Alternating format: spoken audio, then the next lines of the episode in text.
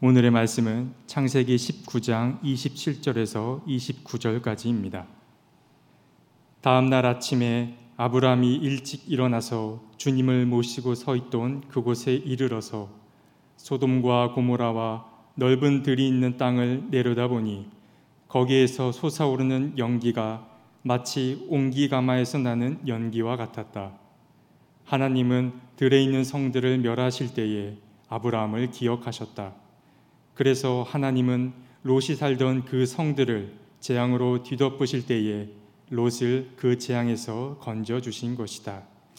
이는 하나님의 말씀입니다. 하나님 감사합니다.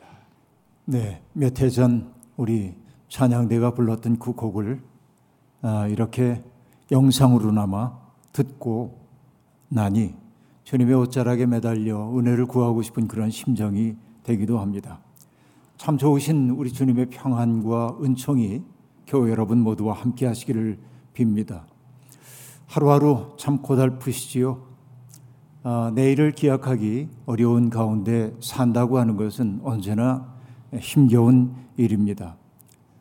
아, 대홍수 이후에 하나님은 노아에게 다시는 홍수로 생명을 멸하지 않겠다고 하시면서 약속의 증표로 무지개를 하늘에 걸어 놓으시면서 약속해 주셨죠. 땅이 있는 한 뿌리는 때와 거두는 때, 그리고 추위와 더위, 여름과 겨울, 낮과 밤이 그치지 아니할 것이다. 라고 말씀하셨습니다.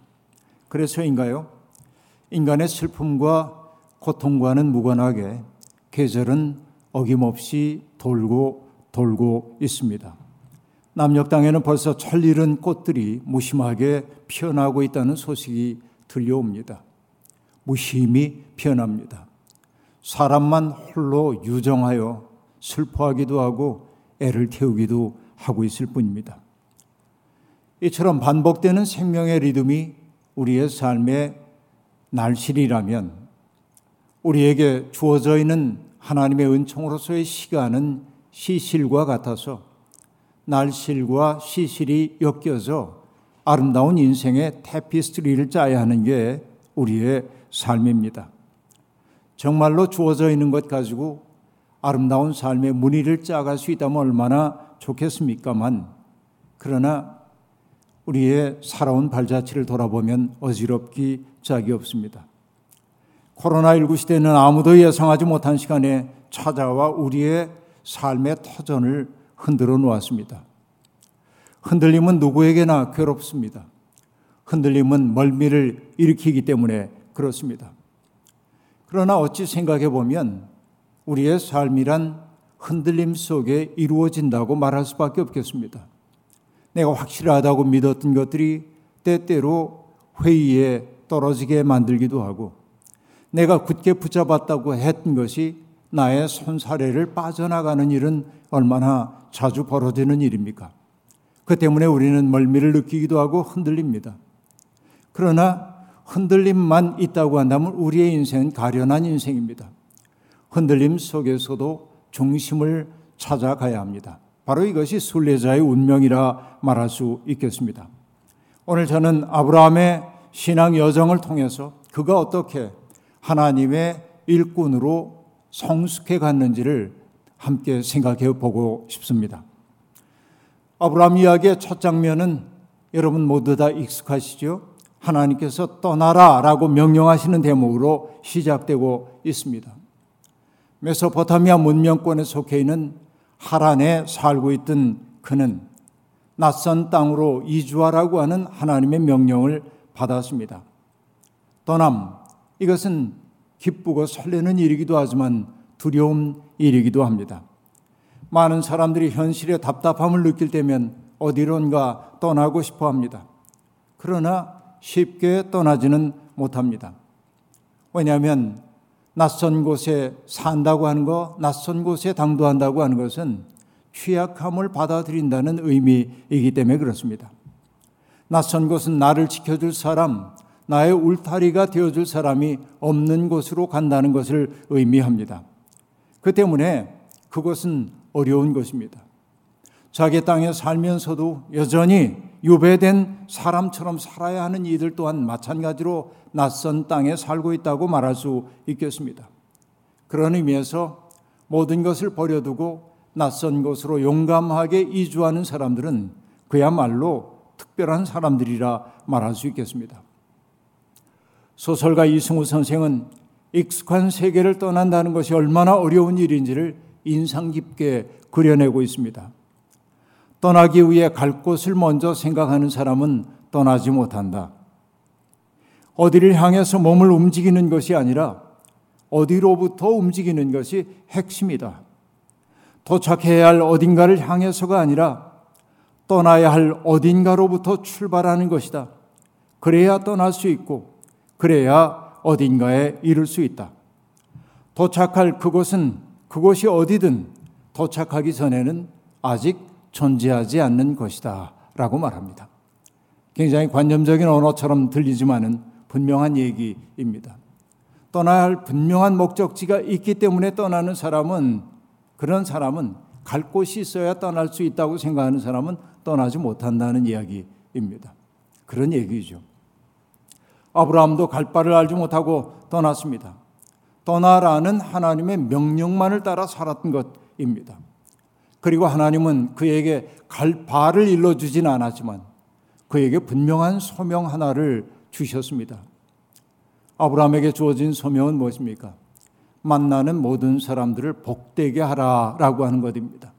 너를 통해 하나님의 그 은총이 사람들에게 흘러가도록 하라라고 하는 것이 떠나는 자인 아브라함에게 주어져 있는 소명이었습니다.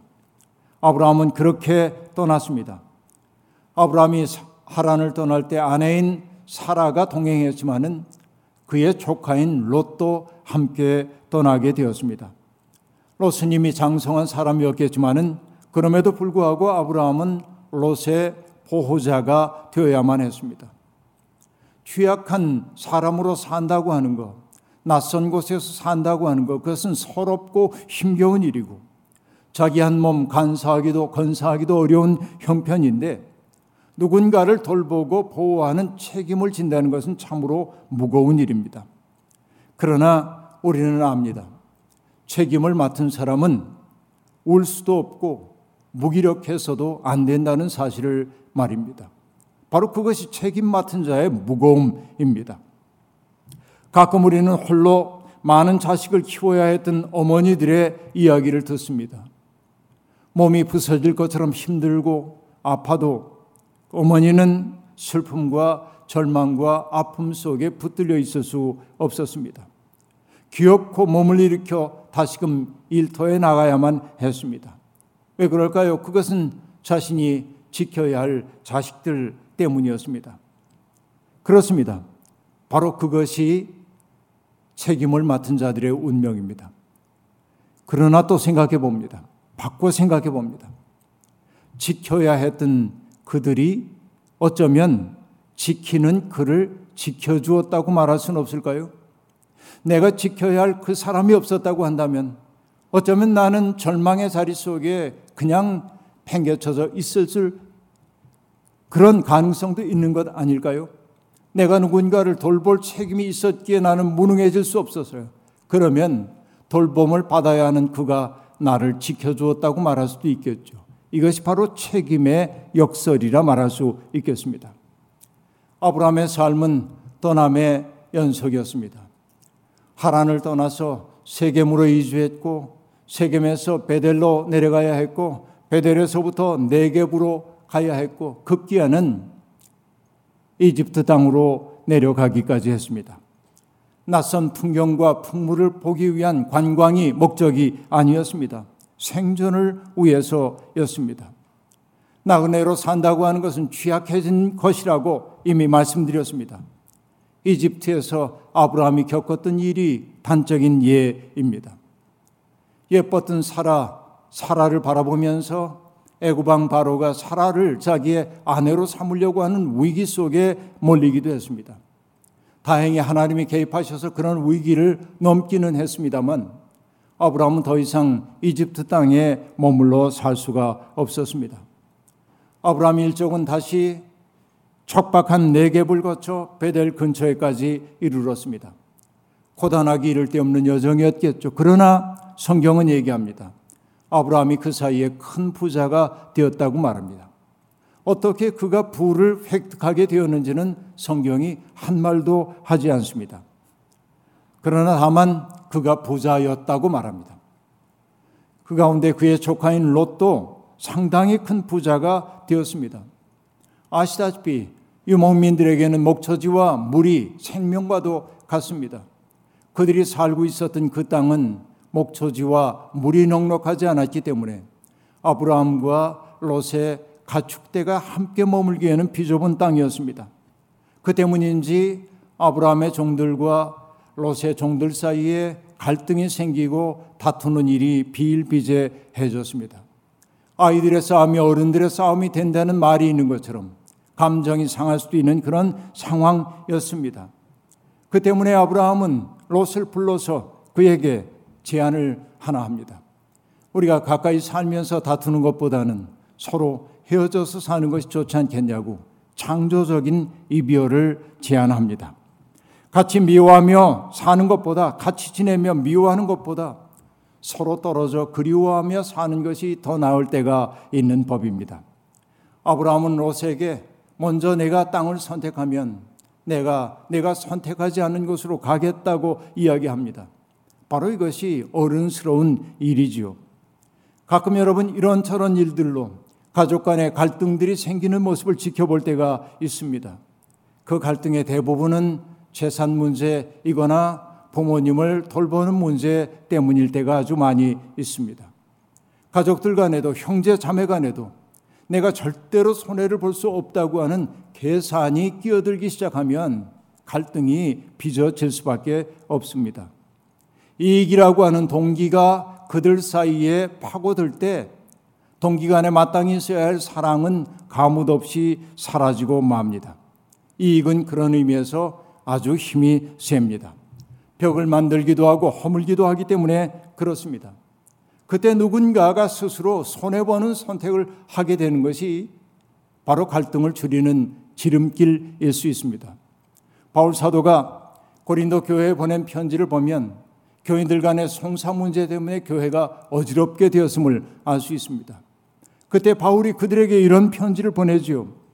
여러분이 서로 소송을 제기하는 것부터가 벌써 여러분의 실패를 뜻합니다. 왜 차라리 불의를 당해주지 못합니까? 왜 차라리 속아주지 못합니까? 라고 말합니다. 차라리라고 하는 말이 반복되고 있음을 볼 수 있습니다. 바울 사도의 심정이 그대로 읽혀집니다. 이익이 그대들의 모든 판단의 기준이 되어서는 안 되지 않냐고. 이익보다는 사랑이 우선이어야 하지 않겠냐고. 그걸 택하는 게 믿음이 아니겠냐고. 차라리라는 말 속에는 바로 그런 뜻이 담겨 있습니다. 이익은 사람들을 가르고 사랑은 연결시킵니다. 과도하게 자기 이익을 구하는 사람들이 있지요. 그런 사람들 보면 미운 생각이 드는 게 사실입니다. 정의의 원리를 서슴없이 위반하며 자기 이익을 확보하려는 사람을 보면 본때를 보여주고 싶은 게 사실입니다. 그러나 그런 경우가 아니라면 자발적으로 자기 권리를 조금 내려놓는 것이 평화를 만드는 길임을 우리는 알고 있습니다. 바울 사도께서 가르쳐 주셨던 기독교인의 윤리, 그것을 학자들은 대개 두 가지로 요약하고 있습니다. 첫 번째는 특권의 포기입니다. 내가 마땅히 누릴 수 있지만은 누리지 않겠다고 말하는 겁니다. 이게 공동체를 살리는 일입니다. 다른 하나는 무엇입니까? 그것이 교회의 덕이 되는 일인지를 생각해 보라라고 하는 것입니다. 특권을 포기하고 나 좋을 대로 처신하지 않고 교회에 덕을 세우기 위해 애를 쓸 때 비로소 공동체는 든든히 서간다고 말하고 있습니다. 차라리라고 하는 단어는 바로 그런 마음에서 나온 것입니다. 아브라함은 그런 의미에서 어른다웠고 믿음직스러웠습니다. 롯은 자신에게 선택권이 주어지자 물이 풍부했던 요단 들판을 택하였습니다. 어떻게 보면 그가 척박한 것을 택했더라면 아름답겠지만 아직 성숙하지 못했던 롯은 자기 눈에 보기에 좋은 것을 먼저 택했던 것입니다. 그리고 평지에 있는 여러 성읍을 떠돌다가 소돔 가까이에 자리를 잡았습니다. 성서 기자는 롯의 그러한 선택에 대한 판단의 말을 한마디도 하지 않습니다. 그리고 뒤에 한 구절을 덧붙여 놓습니다. 소돔 사람들은 악하였으며 주님을 거슬러서 온갖 죄를 짓고 있었다라고 말합니다. 그의 선택에 대한 평가는 아니지만 그가 선택한 것이 결과적으로 어떤 결과를 빚게 됨을 여기 여실히 보여주고 있는 것입니다. 아브라함은 그 비옥했던 땅을 떠나 척박한 곳 헤브론으로 이주합니다. 그리고 거기에서도 주님 앞에 제단을 쌓아 바쳤습니다. 그리고 이어지는 것이 창세기 14장인데 그 14장은 창세기에서 가장 이해하기 어려운 장에 속합니다. 고대 세계에 잦았던 부족 간의 전쟁이 배경이 되고 있습니다. 중심 내용은 간략하게 말하면 이렇습니다. 메소포타미아 문명권에 속해 있는 강대국들이 팔레스타인 지역에 있었던 부족 국가들을 침범해 가지고 그들과 봉신 계약을 맺었습니다. 팔레스타인 국가들이 메소포타미아 쪽에 있는 그 강력한 국가에 조공을 바쳐야만 했습니다. 그런데 그것은 언제나 부담스러웠기 때문에 어느 해인가 팔레스타인의 부족 국가들이 단합해 가지고 그들의 대항을 하게 되었고 그 때문에 전쟁이 벌어졌습니다. 전쟁이 벌어졌던 그 시딤이라고 하는 곳으로 소돔과 고모라 왕도 전쟁에 동참하기 위해 나아갔습니다. 그러나 결과적으로 팔레스타인 부족 국가들은 참담한 패배를 맛보게 됩니다. 소돔과 고모라는 약탈당했습니다. 그때 소돔과 고모라가 약탈당할 때 소돔 근처에 살고 있었던 롯 또한 포로가 되어 붙잡혀 갔다는 겁니다. 그 소식을 들은 아브라함이 가만히 있을 수가 없었습니다.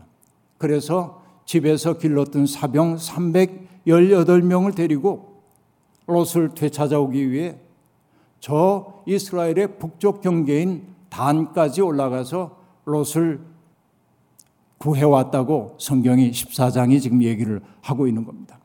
그런데 롯을 데리고 돌아올 때 두 가지 사건이 벌어지죠.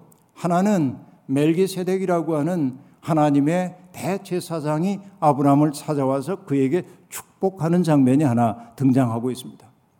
그리고 여러분 이어지는 이야기가 창세기 15장 이야기가 하나님이 아브라함과 언약을 맺는 얘기가 등장합니다. 내가 너의 방패가 되어주겠다라고 말씀하십니다. 그리고 땅을 허락해주고 내 후손이 저 밤하늘의 별처럼 많아지게 될 거라고 하는 이야기를 들려주고 있습니다. 자, 여기서 우리가 주의해 봐야 할 것이 있습니다. 아브라함과 롯 사이에 갈등이 벌어졌고 아브라함이 롯에게 선택권을 주었고 롯이 비옥한 땅을 선택했고 결과적으로 그의 선택이 그릇되었음이 나타났는데 전쟁을 통해 가지고서는 롯이 포로되어 잡혀갔을 때 아브라함이 롯을 구하기 위해 위험을 무릅쓰고 이스라엘의 북단 경계까지 올라가 기어코 그를 되찾아 왔어요. 그리고 거룩한 하나님의 제사장에게 축복을 받았고 언약이 맺어졌어요. 여러분, 제게는 이것이 우연처럼 보이지 않는 것입니다. 과연 아브라함이 그렇게 영웅적인 전쟁 영웅인가는 별개의 문제입니다. 여러분, 성서를 연구하는 학자들은 바로 이 장세기 14장 이야기를 사사시대의 전통이 그 속에 들어간 것이라고 얘기하고 있습니다. 이방민족의 억압을 받고 있었던 그 배경이라는 것입니다. 그때 믿음의 조상이었던 아브라함이 얼마나 영웅적인 행동을 했는지를 상기시켜 주면서 용기를 내라고 격려하기 위해서였다고 말하는 것입니다. 그럼에도 불구하고 그 이야기, 이 모든 일련의 과정들이 얼마나 아름다운지 모릅니다. 아브라함은 스스로 손해를 감수했고 누군가를 구하기 위해 기꺼이 위험 속으로 들어갔습니다. 그 모습을 보고 축복했고 멜기세덱이 하나님과 언약 관계가 맺어졌다고 말하고 있는 것입니다. 저는 이 순서가 매우 중요하다고 그렇게 여기고 있습니다.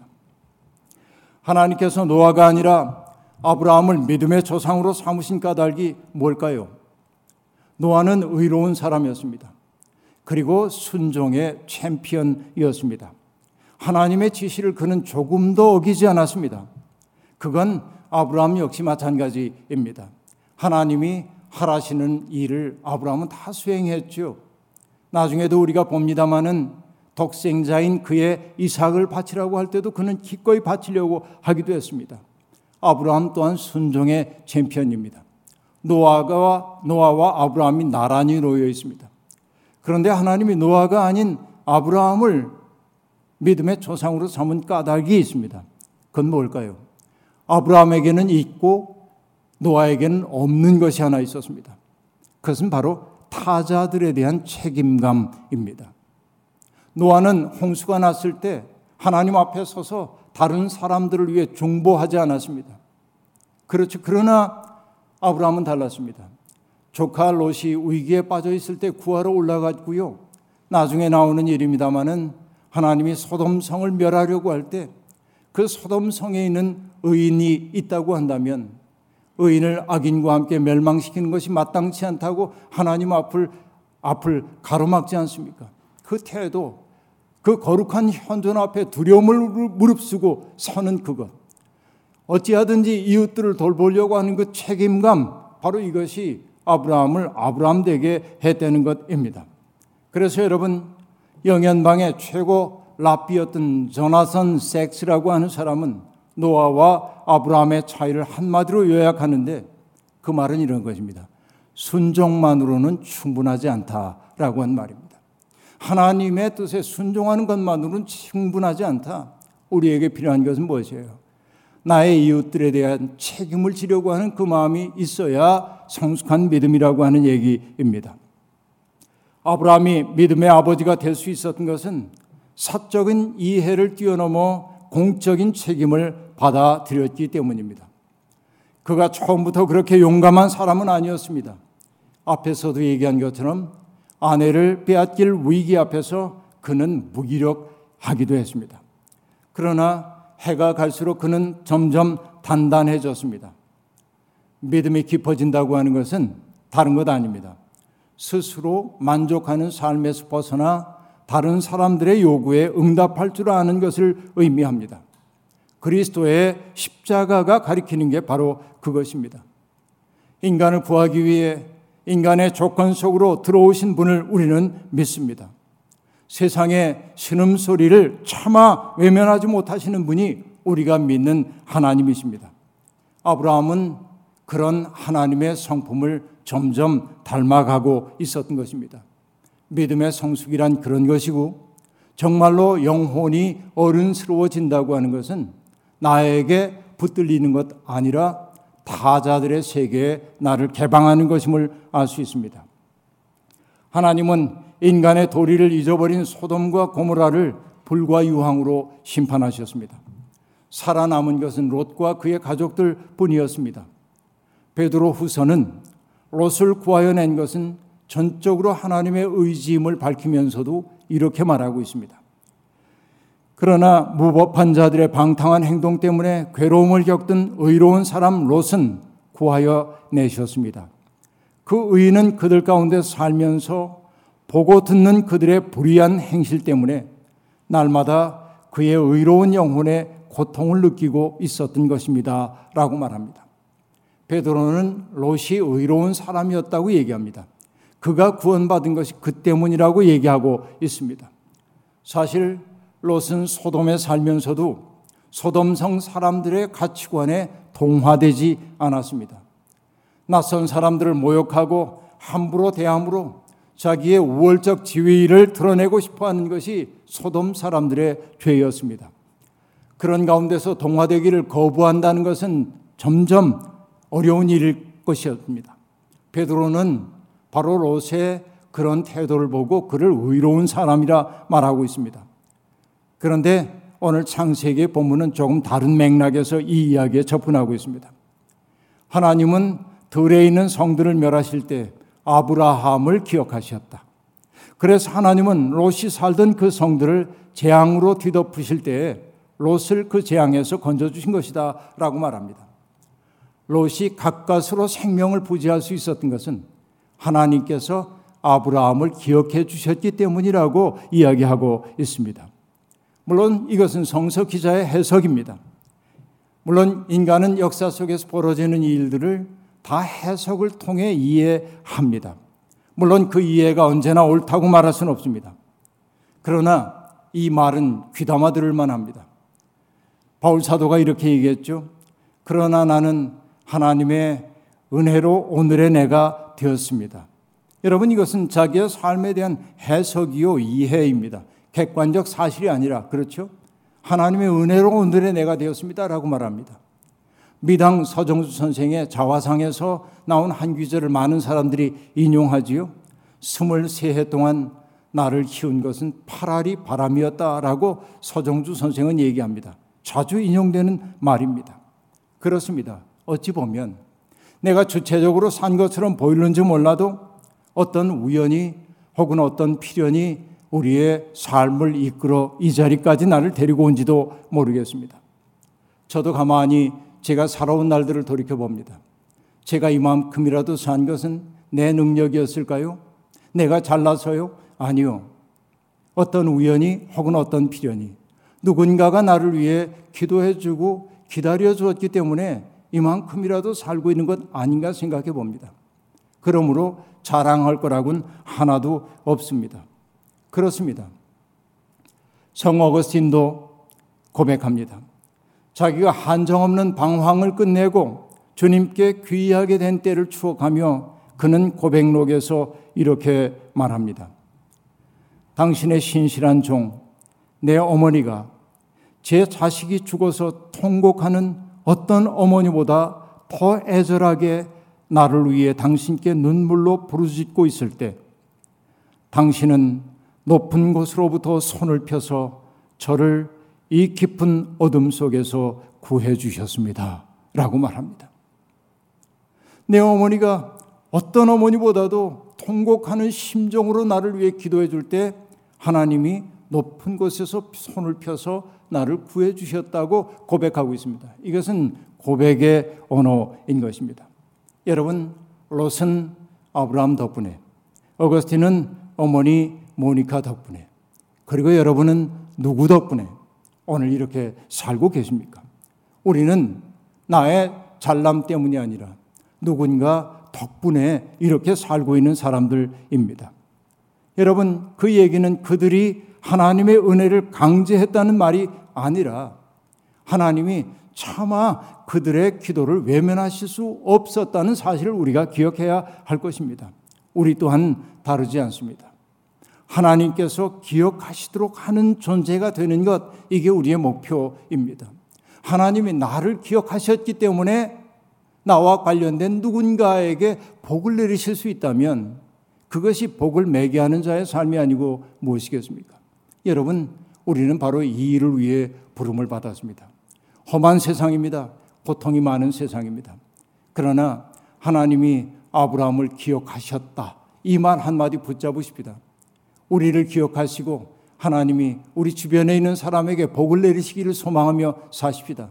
이것이 성숙한 믿음의 사람이 되는 길이요. 이것이 믿음 안에서 어른이 되는 길이 아닌가 싶습니다. 주의 은총이 우리를 사로잡아 그런 성숙한 자리에 머물기를 주의 이름으로 축원합니다. 아멘. 주신 말씀 기억하며 거듭의 기도 드리겠습니다.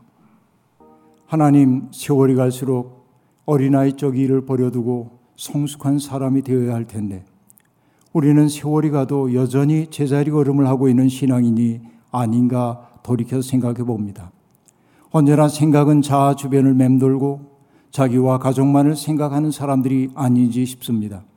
하나님 우리가 부름받은 까닭은 자격이 있어서가 아니라 다른 사람들에게 복을 매게 하는 사람이 되라고 하는 하나님의 거룩한 부르심 때문임을 믿습니다. 이제는 깊은 믿음의 자리에 들고 싶습니다. 주님, 우리를 통하여 하나님의 사랑을 이 세상에 흘려 보내 주시옵소서.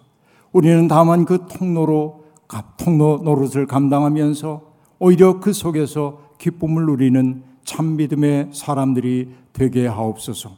오늘도 주 앞에 예배를 드린 모든 사람들 저들의 삶을 통하여 하나님 영광 받아 주시옵소서. 예수님의 이름으로 기도하옵나이다. 아멘.